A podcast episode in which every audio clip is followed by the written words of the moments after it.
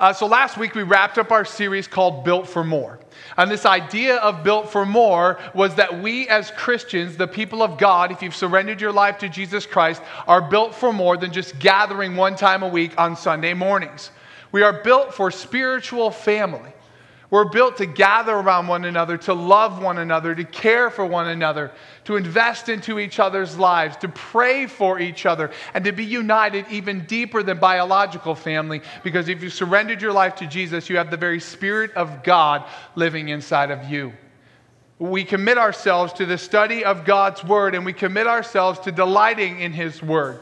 Uh, we commit ourselves to assembling and gathering together as we looked at two series ago, as we talked about assembly being required. And as we gather, we confess sins to one another. We delight in God's word, and we gather to sing worship with one another and testify to God's deliverance. So, really, what we've been talking about is what's vitally important in the life of the church in order for us to continue to make impact going into this new season, going into these new times. Well, today I want to continue that theme as we take a break from our next series. Uh, I'm going to be talking about something that's so vitally important to keep at the center of our church that if we take it out of the center of our church, our church will die.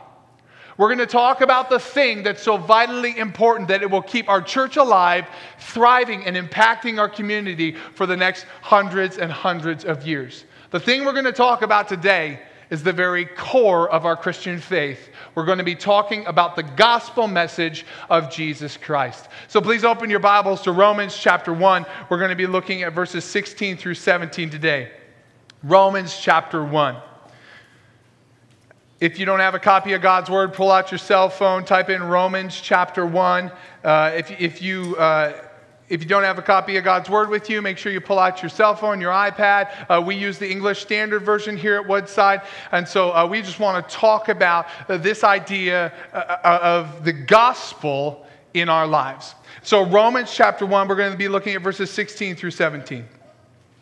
The verse starts For I am not ashamed of the gospel, for it is the power of God for salvation to everyone who believes, to the Jew first, and also to the Greek. For in it the righteousness of God is revealed from faith for faith, as it is written, the righteous shall live by faith.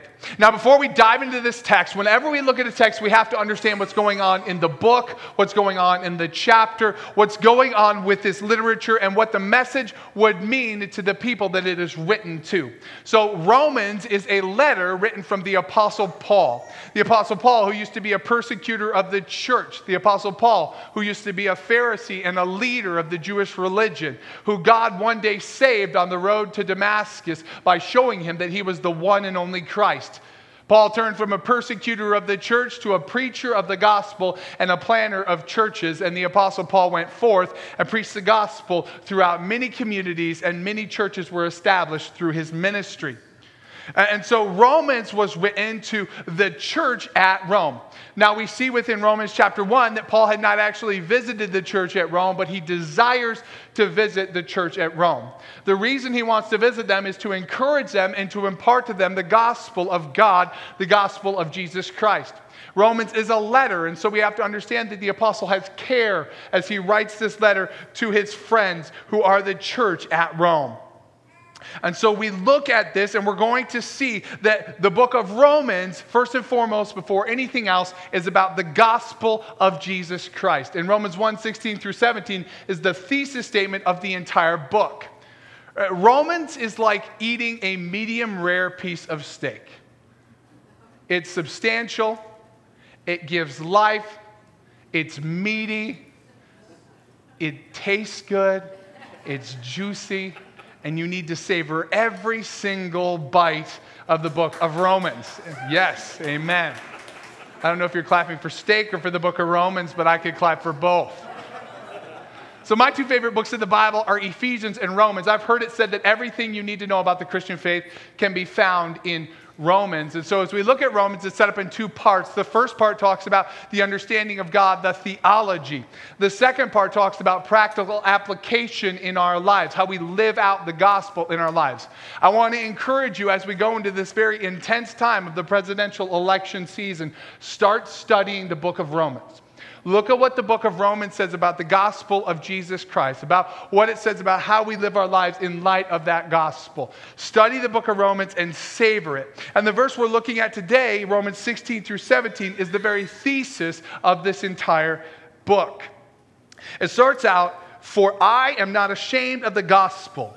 Well, as we look at a text and we see that word for, the first question we have to ask is what is that word there for? And what that means is it connects to a, a, previous verse or a previous idea. So we have to go back to verse 15 and see what the apostle says. He says, So I'm eager to preach the gospel to you also who are in Rome.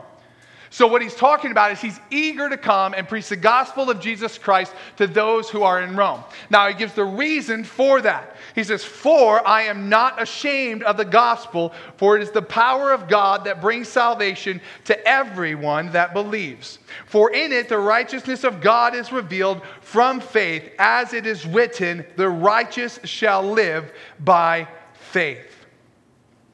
And so, as we look at the gospel, we see that it is the gospel that gives life. And it is the gospel that the Apostle Paul wanted at the center of the churches at Rome. Now, we have had within the last 50 years within our society an example of some churches that have taken the gospel out of the center. Many mainline church denominations have been trying to, uh, to make themselves more palatable to the culture and become more culturally sensitive. And what they've done is they've taken the gospel out of the center of the church. Due to this, mainline denominations are uh, they are declining by 1 million members annually. 1 million members annually. Uh, in an article by a guy by the name of David Haskell, uh, which is entitled Liberal Churches Are Dying, but Conservative Churches Are Thriving, uh, in the Washington Post, David Haskell examines a 2015 study done by Pew Research Center that looked at different mainline denominations uh, throughout the country. Uh, the, the article reads this. Mainline Protestant churches are in trouble, a 2015 report by Pew Research Center found. Mainline congregations, once a mainstay of American religion, are now shrinking by about 1 million members annually. Faced with this troubling development, clergy members have made various efforts to revive church attendance. It was almost 25, now 30 years ago, uh, that John Shelby Spong, a U.S. bishop in the Episcopalian Church, published a book called Why Christianity Must Change or Die. It was presented as an antidote to the crisis of decline in many mainline churches. Spong, who's a, a liberal theologian, said this Congregations would grow if they abandoned their literal interpretation of the Bible and transformed along with changing times. In short, that they would take the gospel out of the center of the church because it's offensive and we need to get with culture.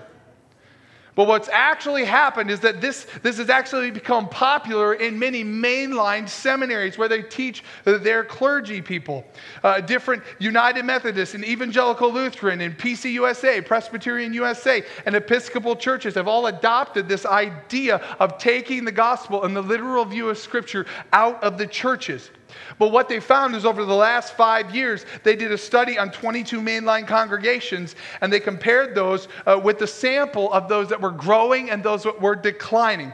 And the, what they found is that conservative Protestant theology, which its literal view of the Bible, is a significant predictor of church growth, while liberal theology leads to decline. The further you go away from the Bible, the further you go away from the very power of God, and the church dies. And we have to continually bringing the gospel to the center of absolutely everything that we do. For example, they found that 93% of clergy members and 83% of worshipers from growing churches agreed with the statement Jesus rose from the dead with real flesh and blood body, leaving behind an empty tomb. Yes, there are pastors standing in pulpits saying that Jesus did not bodily resurrect from the dead. Yet the Apostle Paul says in 1 Corinthians 15 that if he did not, then we are most to be pitied. It also uh, compared with 67% of worshipers and 56% of clergy of members from declining churches. Only 56% believe Jesus rose from the dead. Furthermore, all growing clergy members and 90% of their worshipers agreed that God performs miracles in answer to prayer, compared with 80% of worshipers and only 44% of clergy members from declining churches. Also, outside of this research, all other research found that exclusively conservative doctrine and dedication to the Bible and having the gospel at the center is the number one indicator of church growth and impact. And if you go away from the gospel, the church dies. And so, we, as we go into this new season as our church, as we go into these times that we're facing right now, we have to continually bring our focus back to the gospel of Jesus Christ. Why is it that when we take the gospel out, that churches die? It is because the very power of God that brings salvation is found within the gospel. And so let's dive into Romans chapter 16 and see what the Apostle Paul says about the gospel. He says, For I am not ashamed of the gospel, for it is the power of God for salvation to everyone who believes, to the Jew first and also to the Greek. So, the first thing we have to see is that we, as the people of God, must never be ashamed of the gospel of God. We, as the people of God, must always be proud and proclaim the gospel of God. We must never be ashamed of the gospel of God. Now, we have to look at what this word ashamed means. It means to experience a painful feeling or sense of loss of status because of some particular event or activity. To be ashamed. You know, I've, I've encountered Christians that are actually ashamed of being Christians.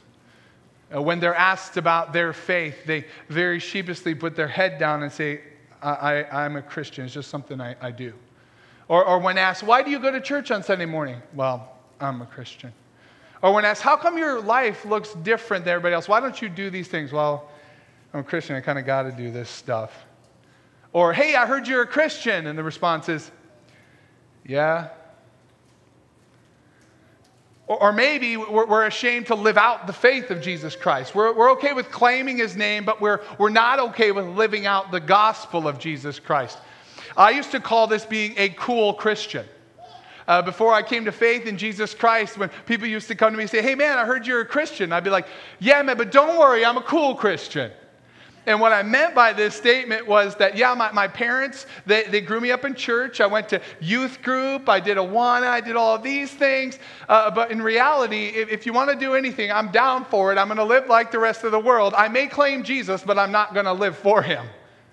And then Christ saved me, and I came to a realization that the gospel not only is lip service, but life service. The gospel transforms everything about us, it changes the way that we live. And we may never be ashamed of the gospel of Jesus Christ. As we look at this whole idea of being ashamed, we have to ask the question is the Apostle Paul ashamed here?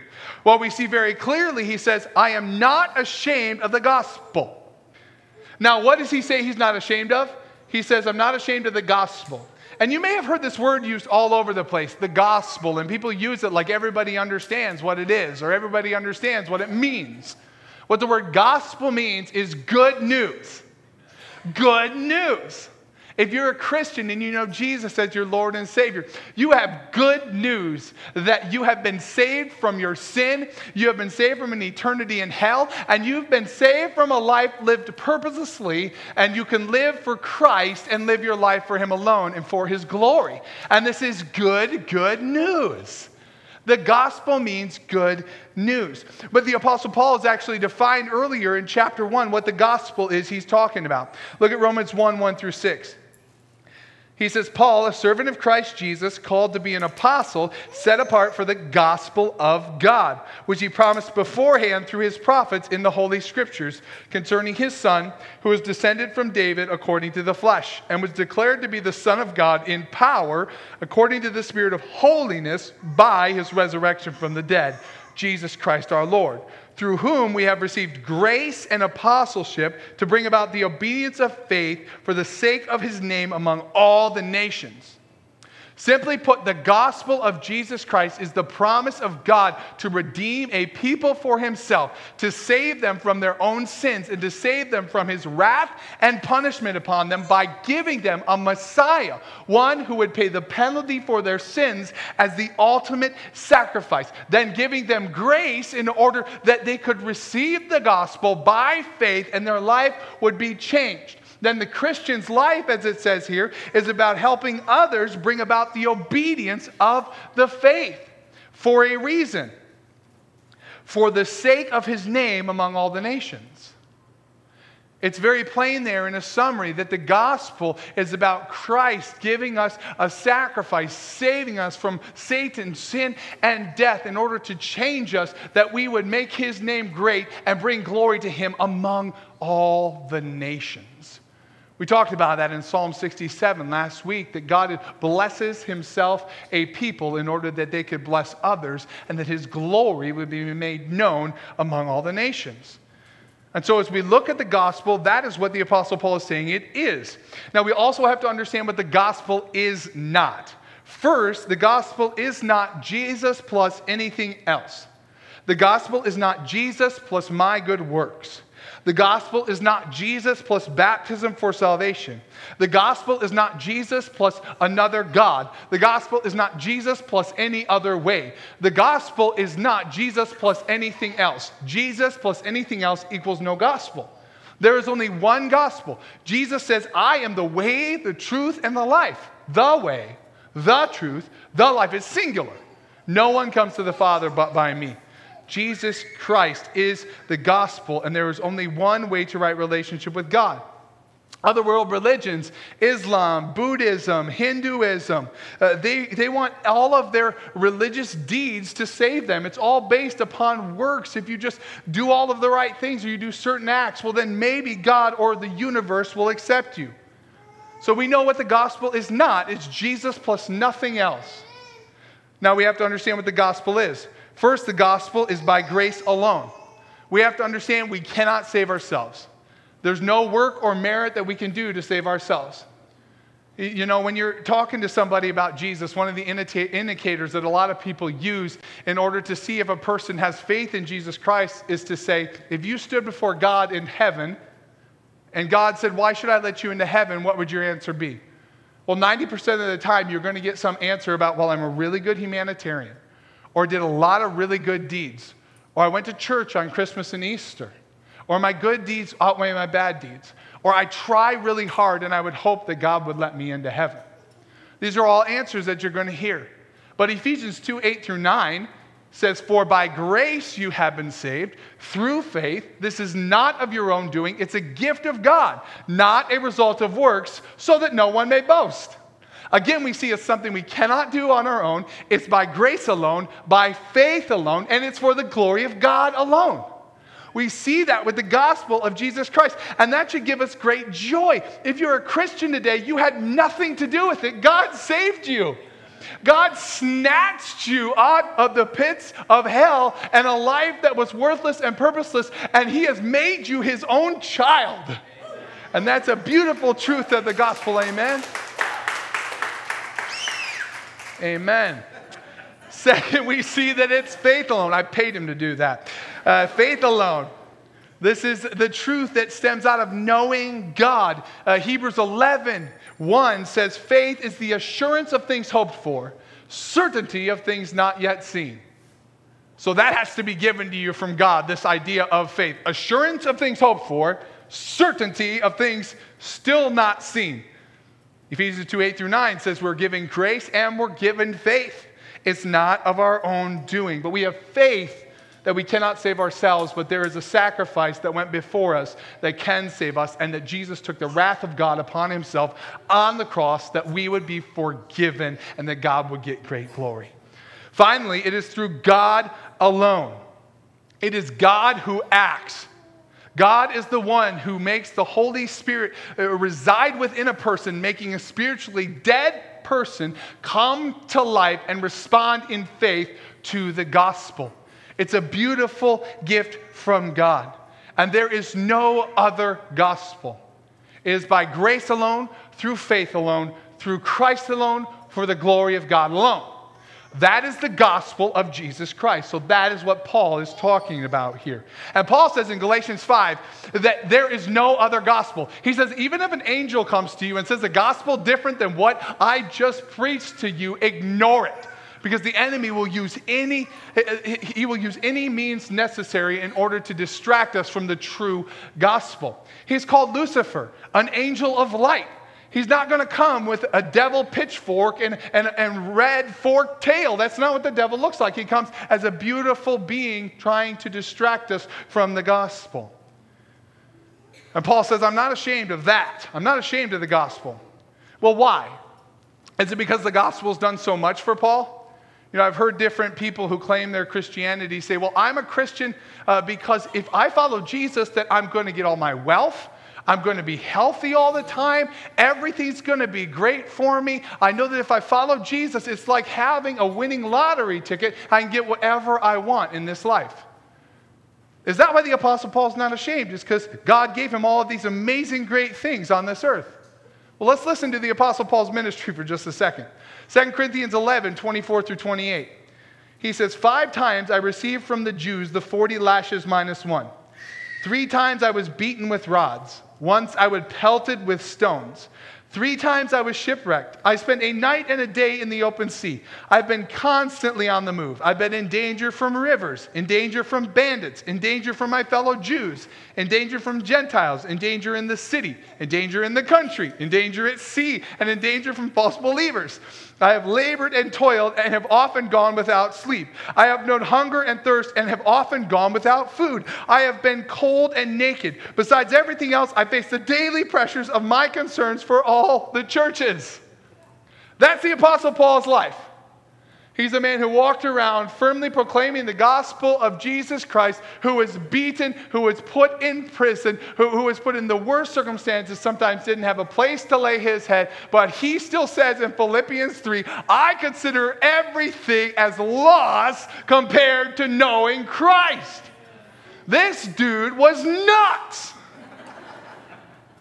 because he understood the gospel. And he explains why. I am not ashamed of the gospel, for it is the power of God. Let that sit with you for just a minute. The gospel is the power of God.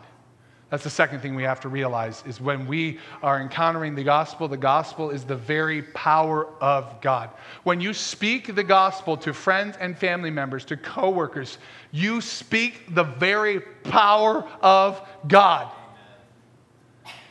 And the reality is, the Apostle Paul even says that he didn't come with eloquent speech. He wasn't trying to convince them. He says, I came to preach one thing, and that was Christ and Him crucified, which is a stumbling block to the Jews. He, he knew the gospel was offensive. Yet we don't have to be offensive in our proclamation of the gospel. We can say it with a very kind and nice voice. We don't have to convince anybody. We don't have to be so eloquent that they're, that they're going to all of a sudden, because of how great you were, turn to Jesus because you explained it in such a way that they were like, wow, you are so smart. I've never heard it that way before. I used to think that way. I used to think before I understood that God was in control of salvation, that I had to go out and I had to be a salesperson for Jesus. And I had to go forth and I had to present the gospel in such a way to convince somebody. And if I did, if I got their heartstrings enough, and if I, if I just played on their emotions enough, and they could just come to this place where they would pray this prayer, and then I could say, All right, you're saved. And then there was no follow up, there was no, there was no fruit in this person's life, there was no discipleship that occurred. We have to realize that it is not us who saves people, it is God who saves people through us. The gospel proclaimed is the power of God that saves. And it can be said simply like this You're living a life right now where you continually come to me and you're just empty. And you, you feel like your life is purposeless. And you feel like there's something missing. Here's the truth it is. Your life is purposeless right now and it's empty. But here's what it's missing it's missing Jesus Christ. And here's the, here's the truth God loved you so much that he gave his one and only Son to die on a cross for your sins. That you could turn to faith in Him. And if you do that and surrender your life to Him, He will save you, not only from hell, but also to a new life, to a purposeful life. Your purpose on this earth is to worship and glorify God. That's why we are created. We are made to worship. We are made to worship God. So we must always keep the gospel at the center because it is the power of God that saves. We must never be a church that avoids the gospel. To talk about self help or to talk about how much Jesus just wants us to have our best life now, and that means all of the best things in life, or to talk about that Jesus is only one way to salvation, there's multiple other ways, or to just take the gospel out totally, not preach the Bible, and just have current events every single Sunday. We can never do that. We can never do that in our churches, and we can never do that in our lives. Listen, brothers and sisters, here's a realization that I've come to. The Bible says that if you're a Christian, your life's going to be hard. When we're Christians, our life is going to be hard. So if we've given our lives to Jesus, and we know our lives are going to be hard and difficult, we are given Jesus when we give our lives to Jesus. And eternal life is defined in John 17 as knowing Christ and Jesus whom he has sent. Knowing God and Jesus Christ, whom He has sent. That's eternal life. We get a relationship with God. Did you know in John 14, Jesus says that I go and prepare a place for you? Well, why does He do that? Well, He says, listen, if I'm going to go and prepare a place for you, I'm going to come back and I'm going to receive you unto myself. Listen to this. So where I am, you may be also. Now that's cool. That's a cool God. That's an awesome, loving, powerful God who knows that we're facing these struggles in our lives. Yet we can dive into that depth of relationship with Him. We can find peace that passes understanding. We dive into His Word. We fall into His arms and we, and we enter into this deep relationship where we can be crazy like Paul, who says, I consider everything as lost compared to knowing Christ. That's what he says. But we can only do that by diving into the gospel, by implementing the gospel in our lives, and by hearing the word preached, by studying the word, by, by, by, implementing it fully into our lives, and not getting distracted by things that are going on around us. We need to turn to the word and not the news. We need to turn to the word and not social media.